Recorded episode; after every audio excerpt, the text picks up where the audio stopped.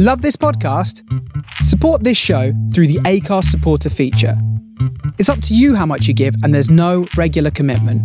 Just hit the link in the show description to support now. On this episode of Big Boys Don't Cry, we discuss the film Dolly Parton's Christmas on the Square. You don't have to have seen the film to enjoy the podcast, but if you do listen without having seen it, just be aware that we may discuss elements of the plot and there may be spoilers. Enjoy.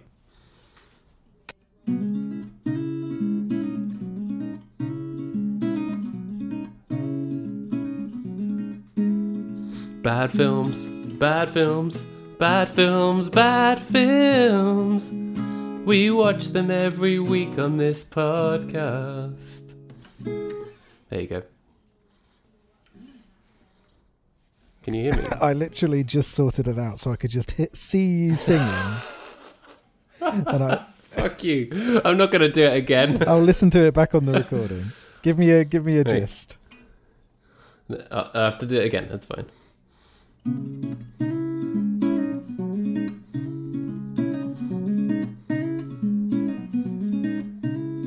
Bad films, bad films, bad films, bad films. we watch them every week on this podcast. Beautiful. There you go.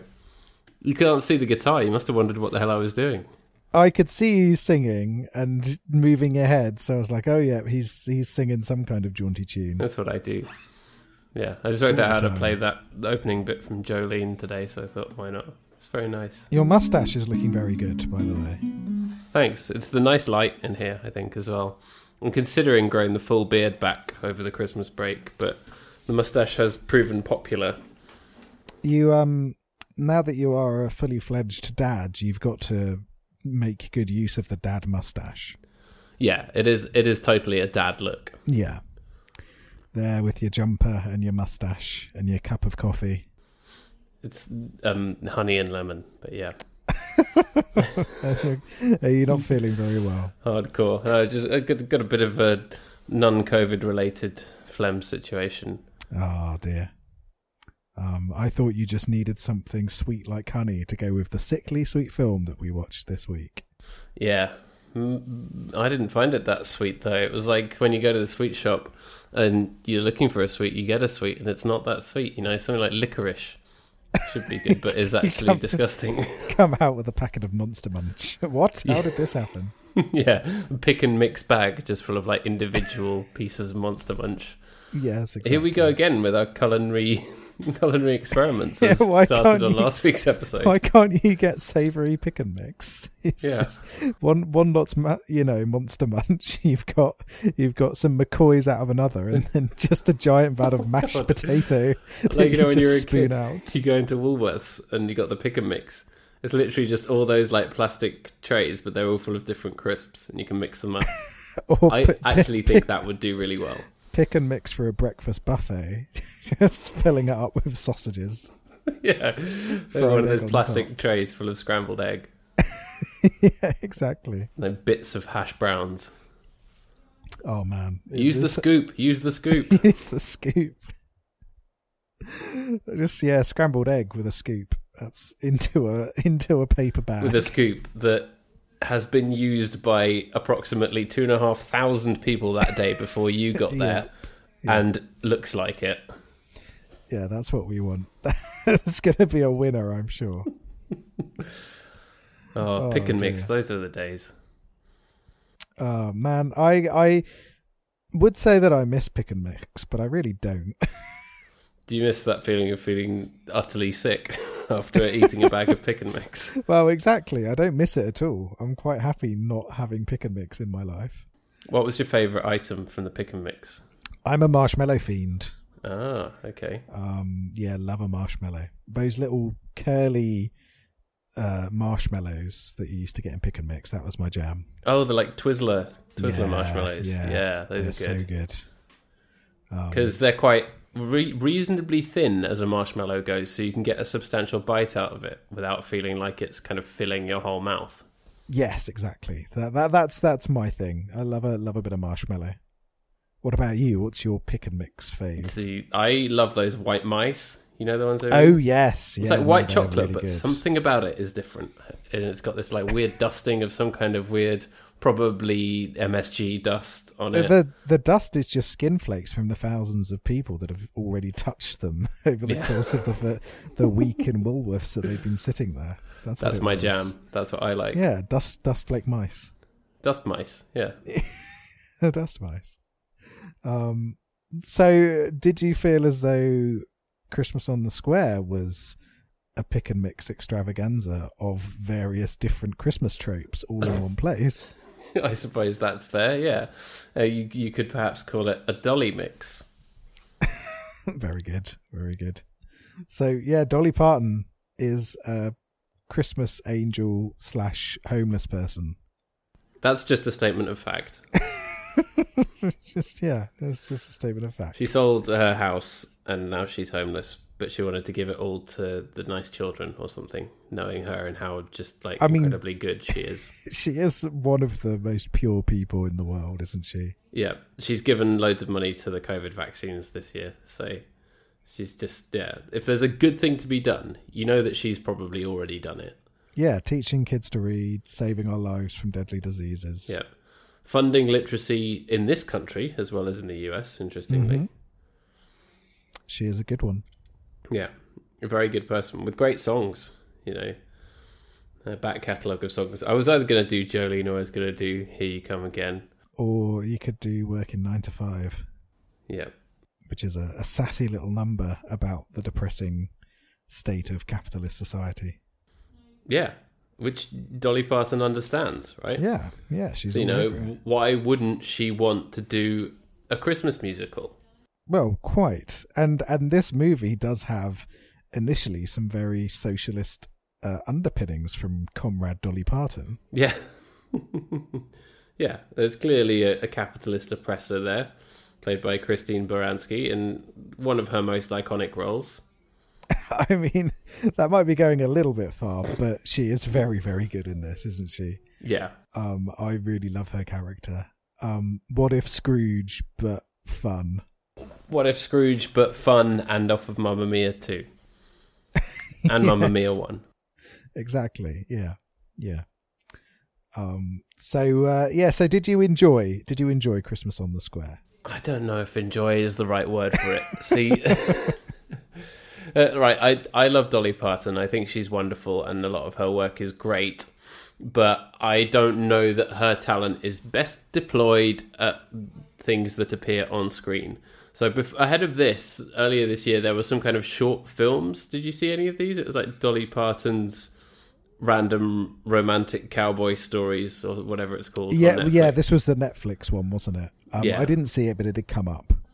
we watched some of them and they were all just a bit thin you know a bit kind of a bit Thin- surface level Thin like a marshmallow. Exactly yeah a thin marshmallow but not in a good way you know this was a kind of marshmallow where you know you you're you wanting to toast it over a fire in which case you need a big marshmallow. Whereas this one you know you you put it over the fire and it kind of immediately melts into nothing. Yeah, I I'm kind of in the same ballpark as you, um, where obviously she's done a lot of stuff over the years, and some of some of the acting has been very good. yeah um she was in steel magnolias right Yep, which is great. Um, but this is a little bit of a, I guess, a little bit of a waste. And I know that there's there's the musical numbers, but it still doesn't feel like the most effective use of Dolly Parton's time. No, it really doesn't. And when you know how how much her time gets put to great use, you do question that, don't you? Yes, yeah. Um, but she she was heavily involved in this, obviously. Yeah. Um, it was based on it appeared well, based on a stage musical, so it Yes, appeared on stage yeah. first, and it seems like this is actually is seems like it's her idea, and a lot of the writing comes from her. There will be co-writers and stuff, obviously, but I feel like this is more purely her idea, and it shows. Her act her acting's fine. There's nothing wrong with her acting, but I think the the kind of central idea and the writing of all of it is just isn't there. No, and and it's the kind of mashup that works fine in a musical, but not so fine um, when it's when it's transported into um, into onto the screen. So I mean, if you look at, for instance, the the the, the perfect example of that is the the um, uh, the producers, which on stage mm. is very very funny, but then got converted. So it started off as a very funny Mel Brooks movie, got turned into a stage show and was very funny, and then got ported back to the screen not so well. Um, and and you can see the sort of essence of a of a stage show in this, can't you? But there's that that separation where it's a different kind of immersion when you're watching something on on stage, and it's something that I think we talked a little bit about with Cats, didn't we? Um, yes, and obviously I was thinking, is... I was trying to think back to whether I think that I feel like there was something else, and I'm sc- scrolling through our back catalogue to try and find out where we talked about there are some things that work on stage that just do not work on film and that often the transition between those two things is done well, and um, things come together really well, like um, Les Mis with Russell Crowe bellowing and stuff. You know, all of that stuff exactly. works. But a lot of the time, when you try to adapt something from the stage to the screen, and you don't give enough consideration to the cinematic medium, you end up with weird scenes like the opening of this, where like everyone's just kind of jumping around the square, and you're like, "Yep, I can see that this was performed on a stage in the round or in the square, as the yeah. uh, as the term should be. Um, yeah, exactly, and I, I, think that's one of the main issues here, um, and and it follows through to the um, the plot as well. Um, I wasn't kidding when I suggested that it was like a Christmas pick and mix because this this this is it's um, a Christmas Carol uh, meets a wonderful Christmas life. plot and mix. Uh, meets um, other random nonsense all thrown together into one big old Christmas pot. Yeah. Um, meets a Christmas Prince. meets a Christmas Prince. No, let's not sully the good name of Christmas Prince. no, definitely not. There's a, the perfect movie. Um, and and then it all sort of feels like it's weird, isn't it? Because it's got all of the the stage production elements, all of the dancing all the time, everything like that. But then it really feels a bit like a sort of TV movie, a Hallmark movie almost, doesn't it, at the same time? I don't know that this is even of the caliber of a lot of Hallmark movies, but I think it's not a fair comparison because you never see a musical on the, the Christmas 24 um, channel, do you? Which is a shame. You know, there should be more attempts to make musicals, and I admire anyone who wants to make a musical because you know what? writing like a story or a film or a play or whatever is hard enough without having to include songs in it. But at the same time, because you know that when someone does it and it doesn't work, it's almost more apparent.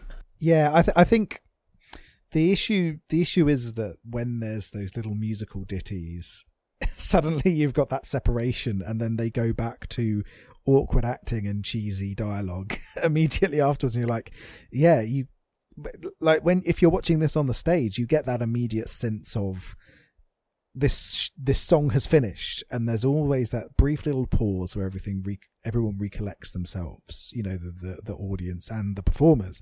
Whereas here it's just this continuous motion and it's just not so good really. we popped out to get a cup of tea and you come back and dolly parton's floating on a cloud and you're like what, what's going on now and i mean those those are some of the best moments when she's suddenly just there dressed as an angel with wings uh, those yeah. kind of those kind of moments, you're just like, okay, this is where this is where it's at its best. When it's at its most saccharine, is it is when it's working the best. There's there's sort of these two elements of it, isn't it? There's the the saccharine nonsense, and then the sass factor um, of of I guess our main character Regina, um, yeah. played by Christine Baranski, um, who is just incredibly sassy and very very funny. We stand. Yeah, is is is brilliant in this, and I think a lot of the flaws of this movie are they're they're they're not forgiven, but they are made a lot less potent because whenever she's on screen being funny because she's very charismatic and very fun in this film. Yeah. She's great.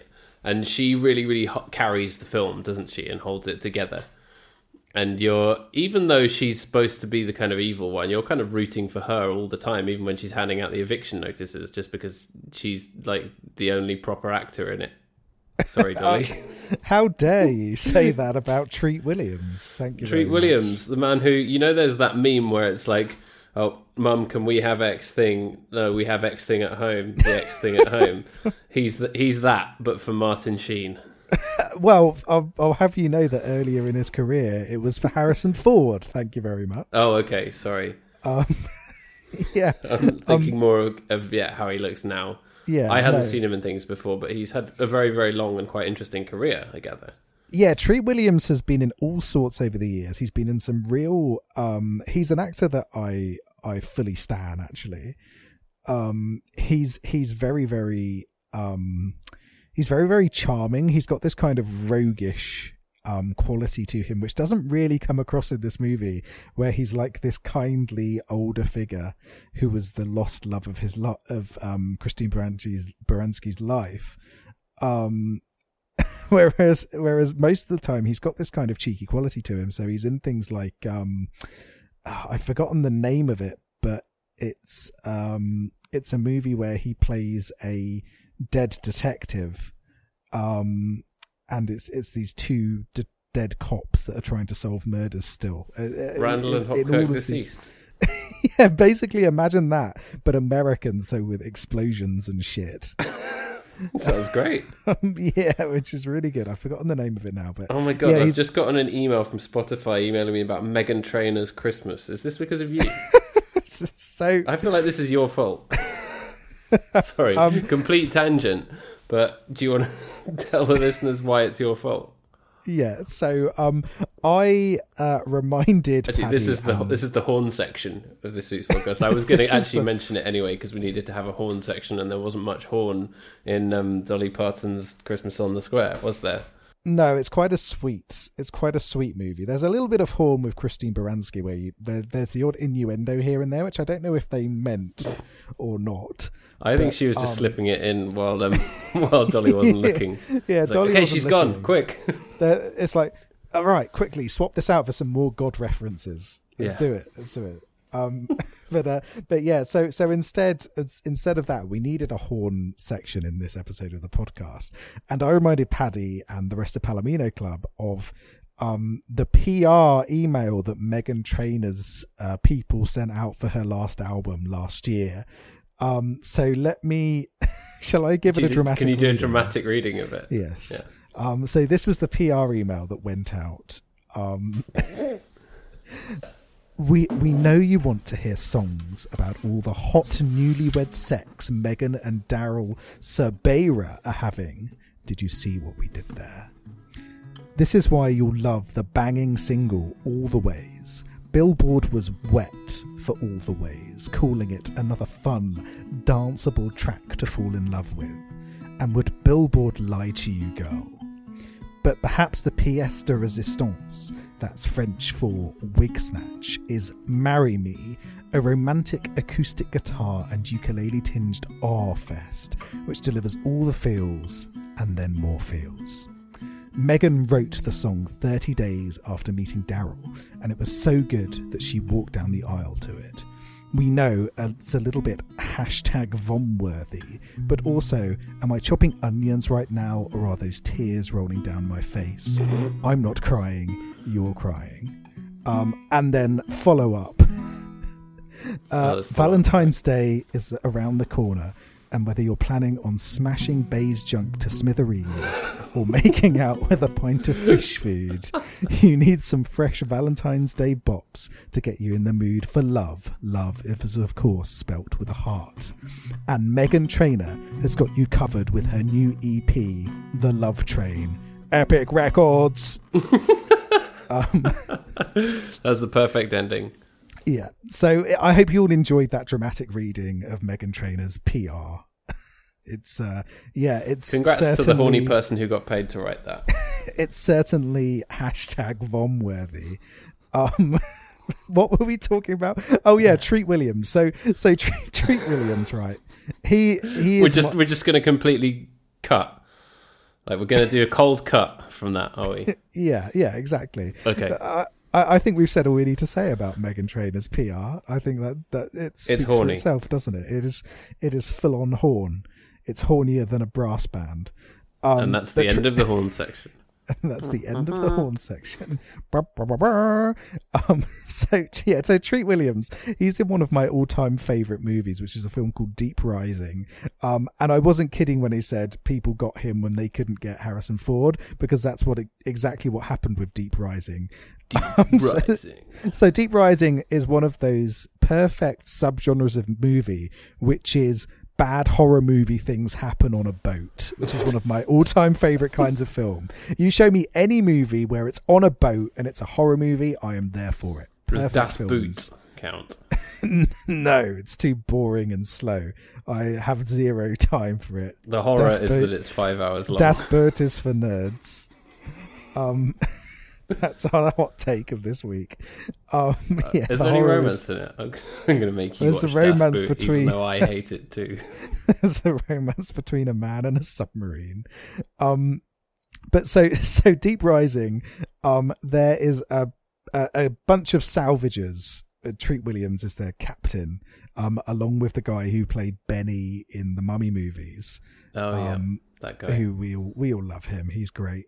Um, and they are they are transporting a bunch of obvious mercenaries to this random place in the ocean. Um, turns out that this random place in in the ocean is where a, a, the most expensive cruise ship ever made is going to be sailing past. Um, and so then they get all caught up in this hijacking of the cruise ship, and you think, oh, this is going to be like a good old action movie. It's going to be like a Die Hard, but on a boat. Um, but instead, they get on board the cruise ship, and everyone's been eaten, and there's blood everywhere. And instead, there's giant tentacle monsters all over the place. So it's the few survivors of the cruise ship. Treat Williams, Benny from the Mummy, and a bunch of mercenaries uh, trying to avoid being eaten by giant tentacle monsters, and it's fucking amazing. it's that I don't think there's sufficient. There is romance in it because, of course, there's romance in a movie like that, but I don't think there's sufficient romance for us to watch it for the podcast. Unfortunately, I'm just looking um, at the poster, and it's just like a picture of a big reptilian eye. And at the top, it says "Full Scream Ahead." that is good. exactly. And there's also then some text in a very ugly font that says from the special effect team who made Total Recall and Star Wars, and all and special effects team Total Recall and Star Wars are in um, quotation marks, so it makes it look like it's fake. yeah, exactly. Um, so so it was made by the guy who then directed the Mummy and the Mummy Returns. Um, Brendan and did Fraser. Van Brendan Fraser exactly. Um, and then and then did Van Helsing. Um, so if you're after that kind of movie, then uh, watch Deep Rising. It's a little bit more grotesque. It's very gooey. There's lots of horrible goo in it. Um, but it is super fun, and I highly. Let's not forget recommend he also directed GI Joe: The Rise of Cobra. of course, can't forget that. Um, yeah. So, uh, so yeah, that that's your recommendation for this week. Go and watch. Um, go and watch Deep Rising. It's super awesome. It's Looks really great. good fun. Um, yeah, all all time greatest movies list. I know something about Um, Treat Williams. He turned 69 yesterday. That's a very nice birthday for him. Yeah. Well done, Treat. Happy We're proud of you. I mean, I do, I do. Like I said, I do low key love him, and I was so happy when I saw him in this movie. I was like, "Oh my god, it's Treat Williams! Excellent." Um, but but you're right that in general the cast of this is pretty low key. I didn't really recognize anybody else um, in any of the other sort of minor roles. There was the odd person here and there that I was like, "That person looks familiar." So the woman who was the from. angel in training, I recognized her from something, and now I can't remember. She, yeah, I looked her up because I thought she looked familiar, and she'd been in some stuff. Um, so she's been in um Grey's Anatomy, uh, which I don't know if you watch Grey's. One of those shows I have never watched and will never watch, Ah. of which there's like a thousand episodes, right? Yeah, it's been going going forever. Um, but yeah, so she's been in all sorts. Um, but I Yeah, like I don't was in something we watched. oh, I don't know about that. I'm not sure. Um, but in general, it's a pretty pretty low key cast, and I don't know whether it's people that, you know, maybe they were in I've got it. She was in Bunheads, which was the show that was made by Amy Sherman Palladino, who made Gilmore Girls after Gilmore Girls, which was actually quite good, but didn't do very well. Oh, okay. I did not know about this show.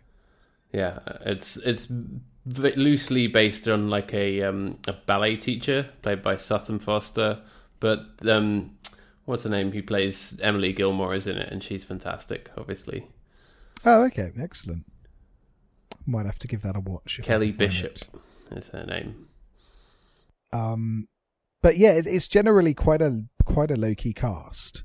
Um, and there's some very odd performances, like the incredibly intense pastor. He he was wooden as hell. Well, he was wooden, but at the same time, he was really, really intense. Yeah. And there was moments where I thought, like, he's gonna fucking kill someone. This movie's gonna gonna take a turn, and he's gonna just. I love you, my wife. I'm going to kill you now.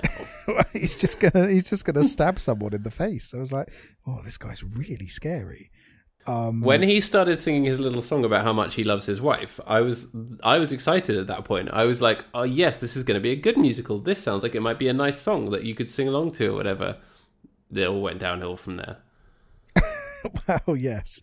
And um again, it's a very sexless place, isn't it? I mean, it's obviously very this isn't meant for adult audiences necessarily. I think it's it's it's it's not for kids because it does have someone being forced to give up their child in it, which Yeah. I don't think is necessarily um necessarily right for children, but at the same time it's it's not really adult, is it? Because when A child he's- could watch this and they would be bored.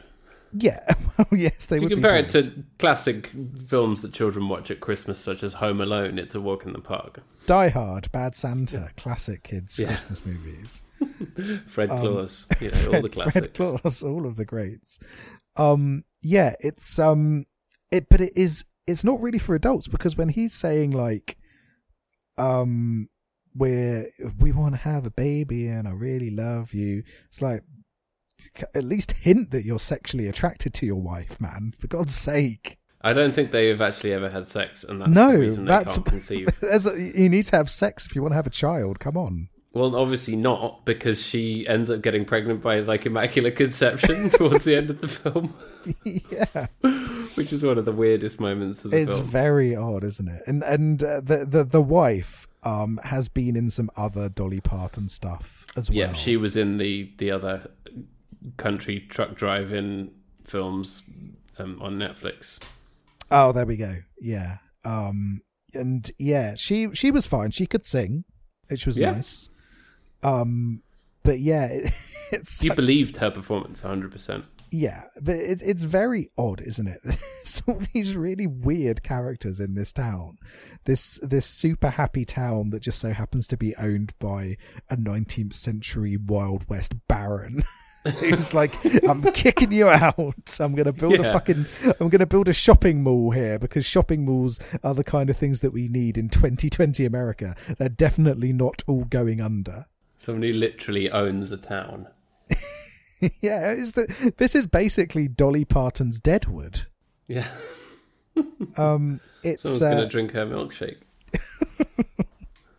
um, but yeah, But it's, yeah, it's- that was weird. In reality, it would be demolishing it to make an Amazon depot, wouldn't it? yeah, demolishing it to to to build a giant statue of Donald Trump or something like that, wouldn't it? Yeah, it would have been more Um, realistic. But but no, instead it's I'm gonna I'm gonna build a shopping mall here. yeah, people are still building shopping malls all over the place. They're doing incredibly well at the moment. Um, it's yeah, a really strange decision, and I don't know whether I don't know when the the stage musical was written, and maybe it made more sense back then. Um, but that's It's the kind a couple of of years ago, I think. but e- e- even if it wasn't, that's the kind of thing that you could just change. It has no bearing on the plot. Um, it might be, yeah, like an Amazon depot, or just, yeah, I'm going to make it into a golf course or something like that. Yeah. Um, would have made a little, a little bit more sense. yeah, if she's wearing her golf gear all the time and she's like, hey guys, I love golf.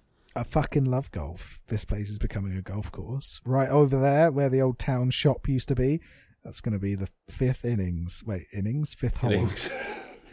We're going to have a cricket field on here as well. yeah. Um, Treat Williams, you're going to be my caddy.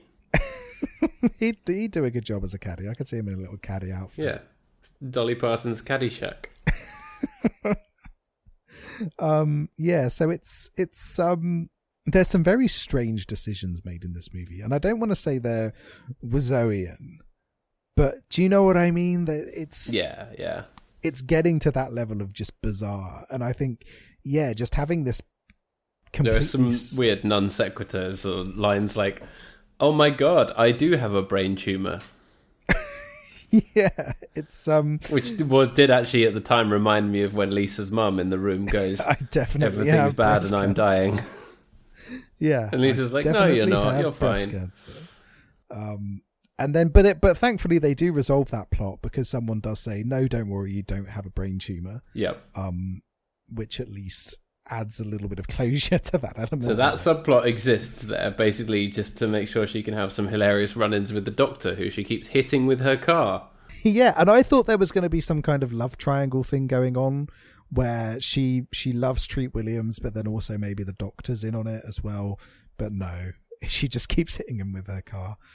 Um, but then it gets onto the bizarre, the really bizarre plot twist, which is she doesn't just hate this town because she's a greedy capitalist who hates all of these schmucks who are there, which I think is reason enough.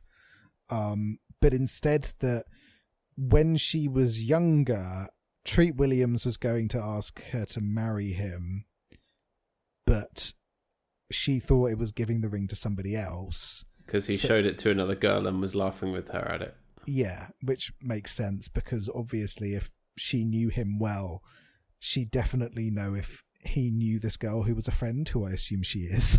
In the No. town where like everyone knows each other. It's Yeah, like but- the smallest town in America. Friendliest place on earth, everyone knows each other. Oh no, they don't know each other when it's important to create a plot. No, exactly, exactly. Um, so instead, she she has a night of passion with a guy wearing a terrible shirt with an awful beard. Yeah. um, as was the style at the time, um, is is then pregnant uh, and is forced to give up the baby um, after giving birth by her dad. yeah. Uh, in in a really A fucking man who is mostly chin. yeah Captain Captain Chinley I think is his official name in the film, um, and and it's it's a really twisted horrible shift in the storyline from what came before it, and it really doesn't fit at all. Yeah. Um, but then guess what? it's very what? upsetting actually when it takes that turn. Yeah, it's really awful. Um, but guess what? It all works out fine because spoiler alert, just an additional spoiler alert here.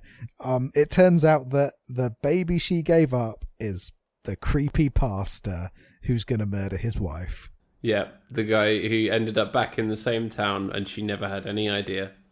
Yeah, it's it's really dumb. I'm sorry, but it is just very very stupid.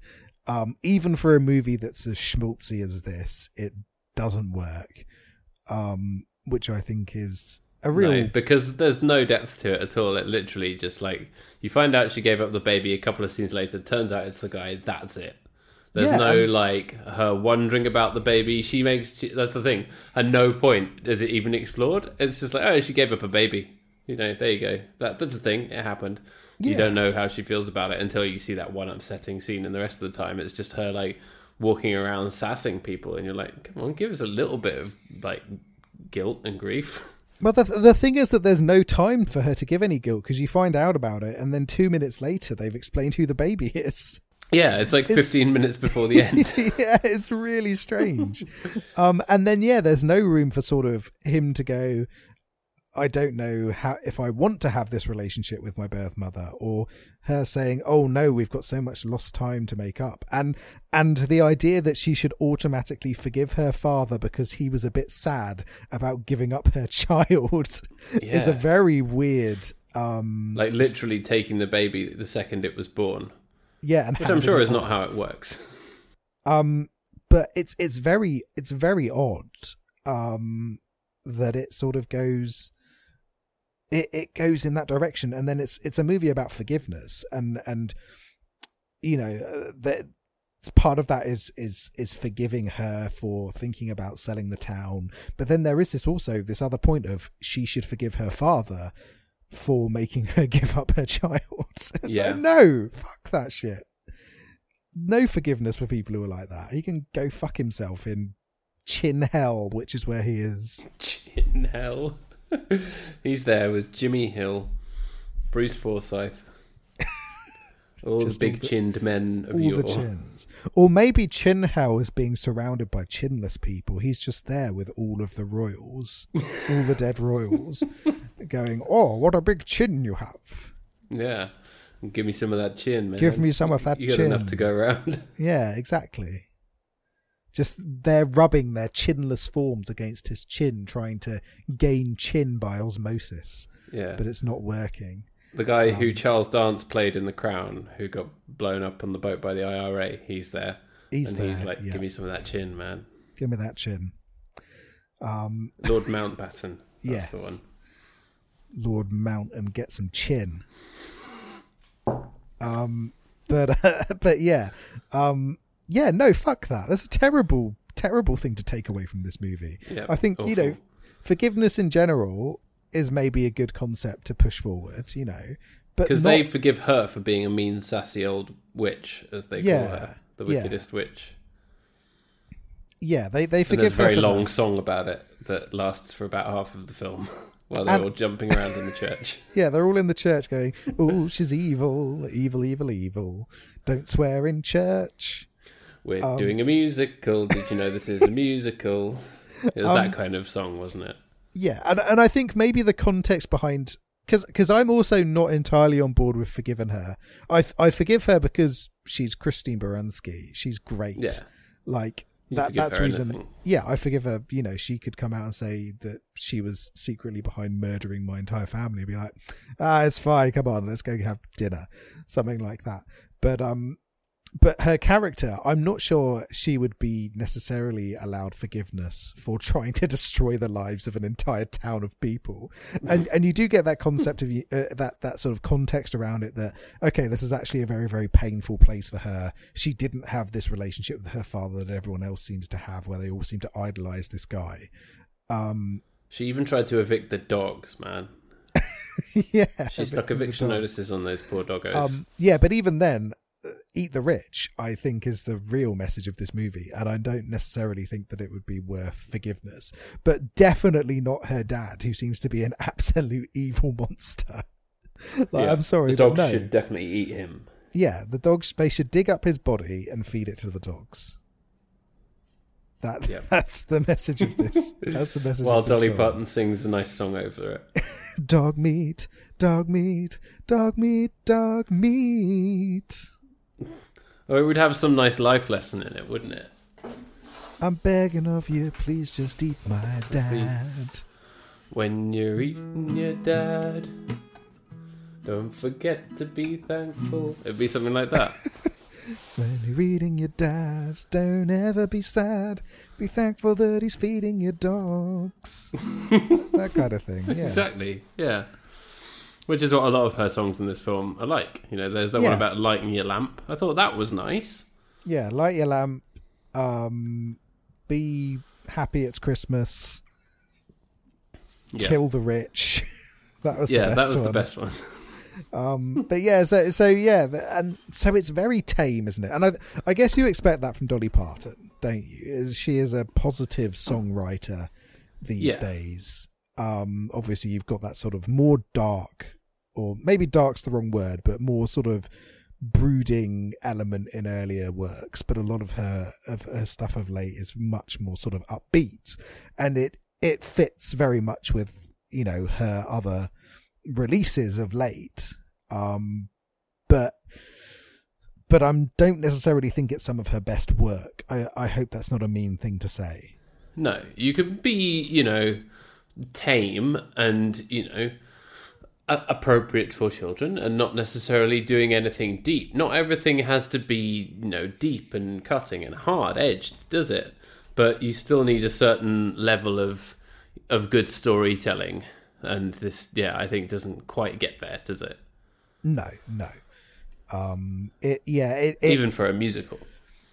it's very paper thin um it's yeah and and much more so than i don't think it really has the charm of a lot of the other more sort of like cheesy musicals either like if you compare this and obviously it's not a direct comparison because the budget is is is way off. But you compare this to um, Mamma Mia, for instance, Yeah. which again has a not particularly strong plot, lots of cheesy moments, and full of songs.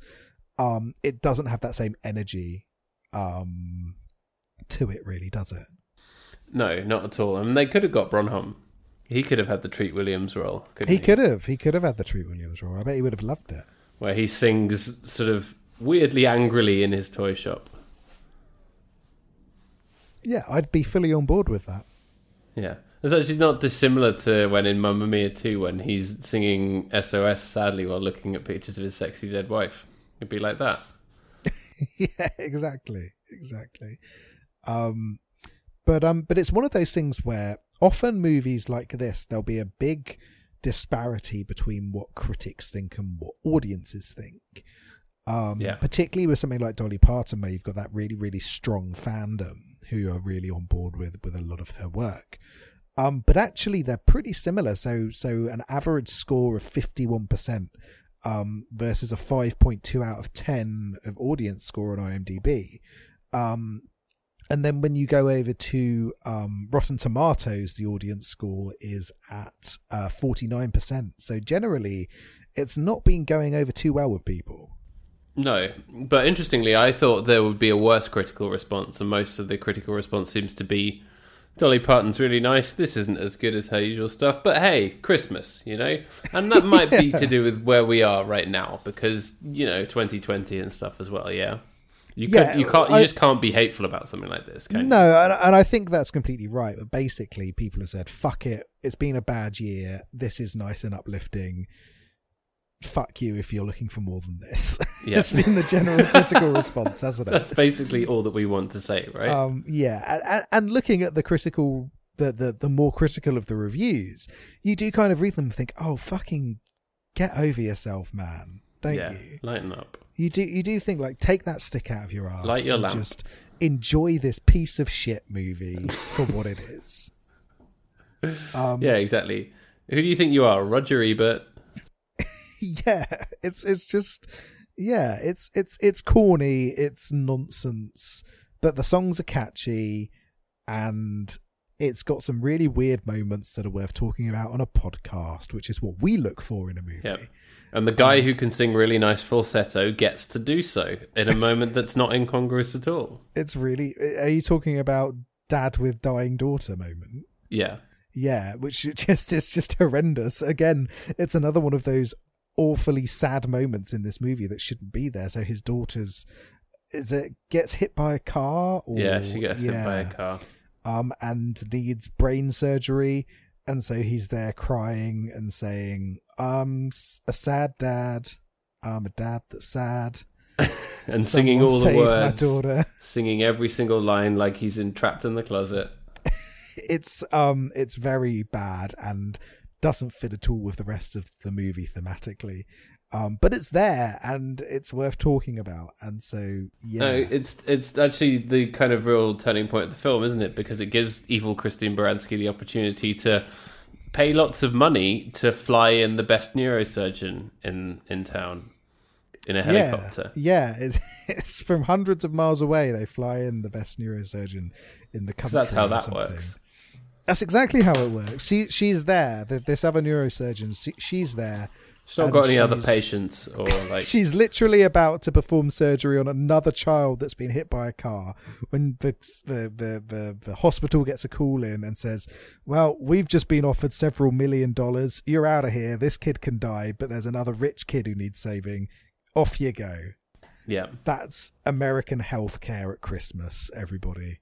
Um, with The- falsetto. the goodwill of rich people will murder another child elsewhere in the country because there's a child that they want to save instead.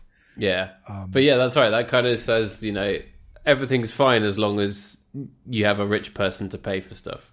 yeah the, the rich people are the true guardian angels you know i've got i've got elon musk constantly giving me money to prop up this podcast Oh yeah, which is why He's on your shoulder. that's why we're and you always got a, a Jeff Bezos about- devil on the other shoulder.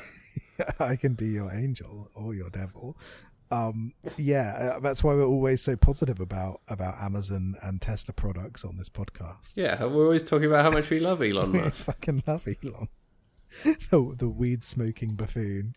Love it. Um, Weed smoking angel. That, that's something I'd watch. Make us make us bad Santa, but with angels instead. Bad Angels, Bad angels. starring Elon Musk. There's your poster. Elon Musk. Yes, Elon Musk. It's long. That's just Elon Musk to- in a black Christmas hat. Well, Elon. Uh, Elon. 80% opacity. Elon Musk has already acted because he did play a character in Rick and Morty, aka the funniest show of all time. Doesn't count. And the smartest show of all time. Only true geniuses can understand the absolute comedy of Rick and Morty. Funniest shit Um, I've seen. Did, did he play Pickle Musk? Was that did- the name of his character? He did not. He played a character called Elon Tusk, who is a billionaire from a different um universe, who's basically Elon Musk, but he's got tusks. That's that is a good joke. I like that. it's the funniest joke. Um, yeah, so he's there and he helps them with an adventure at some point, and he does the voice. So we know he can act as himself. We just need to push him to act as somebody else. Yeah. But yeah, we can do it. Elon, if you're listening, and we know you are because we know you're a big fan. Um, You know, you listen got a- every week. In a- between um, launching launching rockets into space and getting coronavirus. and and smoking weed on podcasts. Um, we we uh, we've got a proposition for you. You'd have to fund it, but we know you're a generous man. We want you to play a, a sassy angel in a movie about a sassy angel. You I will be the genuinely think he would angel. really enjoy it. He would. He'd be on board with it. Come on, Elon, get get on it. Come join us. Let's make a movie. Yeah. This is our jumping off point. He'll be our financier for all of our different projects. This is your calling, Elon. yeah, you, we've got a cinematic universe to create, and you can be the star of the first movie, and then the silent backer for the rest of them. Yeah. I don't know that he's capable of being silent about anything, though. You could be my hero, Elon. You could take away the pain. I'll stand by you in your cars forever. The thing is, he's the world's richest shit poster. and that is something that we need. I do have, I do have time for. You've got all of these people, like you've got these fucking jebens, like John Cleese and J.K. Ah. Rowling, who decide I'm a, I'm obsessively rich.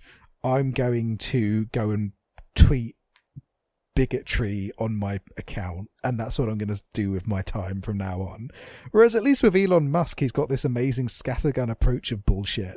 He doesn't just stick to one topic; he's all over the fucking place with it. And at least I can respect that. I can respect the the the arseholery of just posting a load of different nonsense and riling up everyone. If I was a billionaire, I'd I'd be more likely to do that than just focus on one um, marginalized group and try and make their lives worse. Yeah. You know, yeah, what do you do? You want to say trans kids shouldn't have health care, or do you want to say cats can't look down? you know, Exactly. Which is when you know the opposite is true. Cats are looking down all the time, and they're Well, looking this is down how on we- you. this is how we get the fight done. This is how we get the fight started. Um, yeah. Um, you know, who who who would you rather follow on on social media? My money is on the guy posting nonsense Yeah, twenty of course. seven. Hundred That's what we want. That's what we want. Um, anyway, Elon Putting Musk rockets is, into space and whatever. You know, what Yeah, have you it- done today? but precisely. Um, so Elon Musk is not in Christmas on the Square, but maybe he should have been. I would have loved that. That would have been so good. He could have. He could have. He could have played the Doctor. yeah. Or the angel. Or, you know, uh, the angel who's just called Angel. I think he'd appreciate the directness of that. Or um, he could be the pastor. Yeah. Who turns out to be Christine Baranski's son. That would definitely work. Yeah, that would definitely work. I Um, don't know. Can he sing? He's been releasing music, hasn't he? Has he been with, with his wife? No, on his own. Didn't he release a dance track? Oh, I love that. Um, th- thing is, do you, do you like Grimes? Yeah. I think I think she's good. Some of her older stuff I think was better than her more recent efforts, but yeah, in general I think her music is good and really interesting. So yeah, if Elon's got the magic touch with music as well, he could he could he could do a little Christmas musical. Yeah, I think that'd be good. Elon Musk releases EDM track. Don't doubt your vibe. I haven't listened to it. I don't know what it's like. Oh, I'm I'm gonna listen to this. Um, he okay. Here we go. Uh, music Ventures on March on March thirtieth, twenty nineteen. Musk released a rap track, R.I.P. Harambe, on SoundCloud under I the name this. Emo G Records. Um, the track was performed by Yung Jake. Uh, and then yes, don't doubt your vibe, an EDM track featuring his own lyrics and vocals. God, remember Harambe? Yeah, that was that was better days, sort of. Um, uh, TechCrunch referred to "Don't Doubt Your Vibe" as not a bad representation of the genre. that's a, That's something. That's a great review. That's probably as That's good a a review review. as as he could help for, hope for. yes, yeah. Um, yeah. So, um, anyway, right back to back to we've gone massively off tangent. Back to Christmas on the Square. Yeah. Um, Back to have you got anything Musk's else you'd like to? Christmas on the Square. Have you got anything else you'd like to say about Elon Musk's Christmas on the Square? Um, let's see. I mentioned the falsetto guy. He had a lovely voice. That was nice. I mean, I think the songs aren't bad, but I couldn't sing you any one of them now, and I guess that's kind of a test of a musical, isn't it? Like, I, for a musical to be truly effective, I think the songs need to be, you know, wall to wall bangers, or mostly, and it didn't quite get there for me, even though a lot of them were good. Yeah, they were good songs, but like yeah, like you said, I can't. I wouldn't be able to sing any of the songs from this movie. No. Um, yeah, so so that's a bit of a shame. Um, yeah, and uh, I don't have any trivia for this movie either. No. Um, no, I guess maybe it's a bit too recent. You didn't find out whether there was a mandate that every single line of the film had to rhyme. you know what I did find out? Treat Williams is still a gem. Yeah. That's what I found out. We'll we'll allow you treat. Yeah, he is our treat for all of us. Um, so so how are we going to rank this movie? Um, let's see. How many shops are on the square that you're going to demolish to make a mall? That's a good one. That's a good one. So I'm gonna I'm gonna give it a solid ten. I don't think you can go lower than that for Dolly Parton. We love her too much. I'll go Um, one lower. I'll give it a nine. Ooh, harsh man at Christmas. Yeah. We all know who the real Scrooge is, not dishing out his points. Um, it's yeah, it's not particularly good. I'm never going to watch it again, but it's Dolly Parton. What can you do Yeah. about Dolly Parton? Actually, there are a lot of nice moments that are, I guess, worth it, worth worth watching it for, where she sits on a cloud and stuff. So you know, yeah, yeah, exactly. in the year that we've had, you know, just let yourself enjoy it. yeah, allow yourself some absolute nonsense. Yeah. Um, so so yeah, so that's uh, that is that is it from me. So we've got we've got another um good one, but I'll let you have that as your choice, and I'm going to choose a piece of shit. Uh, yeah, you are, as you as you always do. Well, oh, um, so I'm gonna I'm gonna go for what I think is the more seedy piece of shit, and then I'm going to leave the nonsense for the last movie that we watched for this this holiday season. Um, so so I'm going to choose Just Friends Oh no, watch. this is on Netflix as well, it is, it but is. actually is not like new. no. So this came out in 2005. That's right. Yeah. um, Ryan Reynolds comes home at Christmas time and things happen. I have no idea how good it is, but I'm going to hazard now. He's fat now. Oh no, he was fat. Now he's not fat. Oh, okay, right. It's the, other way around. Um, so, Shallow Ryan. shallow Ryan, yeah.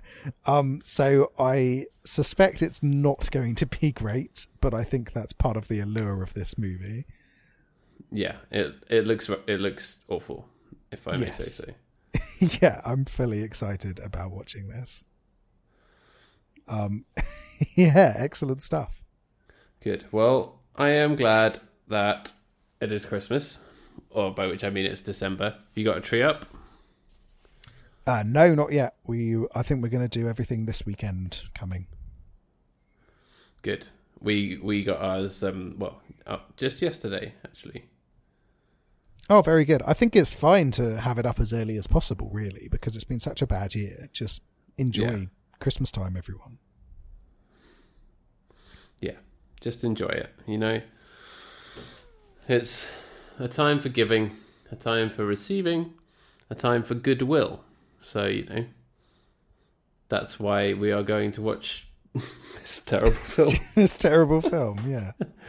Yeah. But seriously, yeah, give give yourself a break.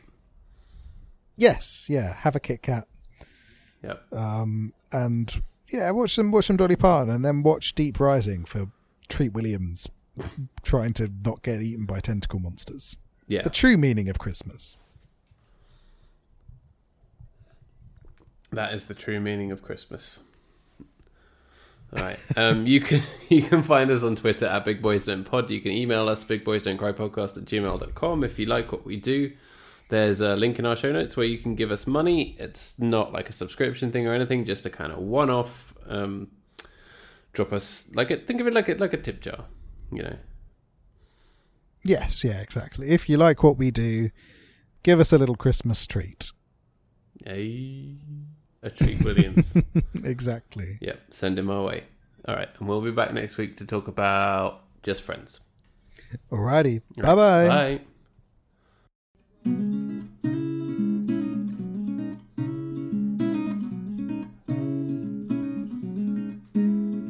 Bad films, bad films, bad films, bad films.